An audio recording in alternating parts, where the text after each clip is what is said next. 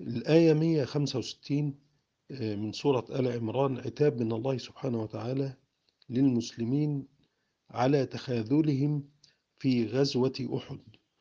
آه، وفي قول بعضهم آه، عندما لحقت بهم الهزيمة اللي هي ولما أصابتكم مصيبة اللي هي هزيمة الهزيمة قد أصبتم مثليها يعني أنتم انتصرتم مرتين عليهم الأولى في غزوة بدر والتانية في بدايات غزوة أحد. أنتم شو انتصرتم.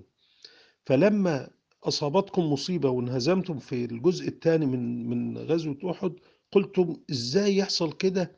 وفينا رسول الله. فربنا سبحانه وتعالى يوجه القول للرسول صلى الله عليه وسلم يقول له قل هو من عند أنفسكم.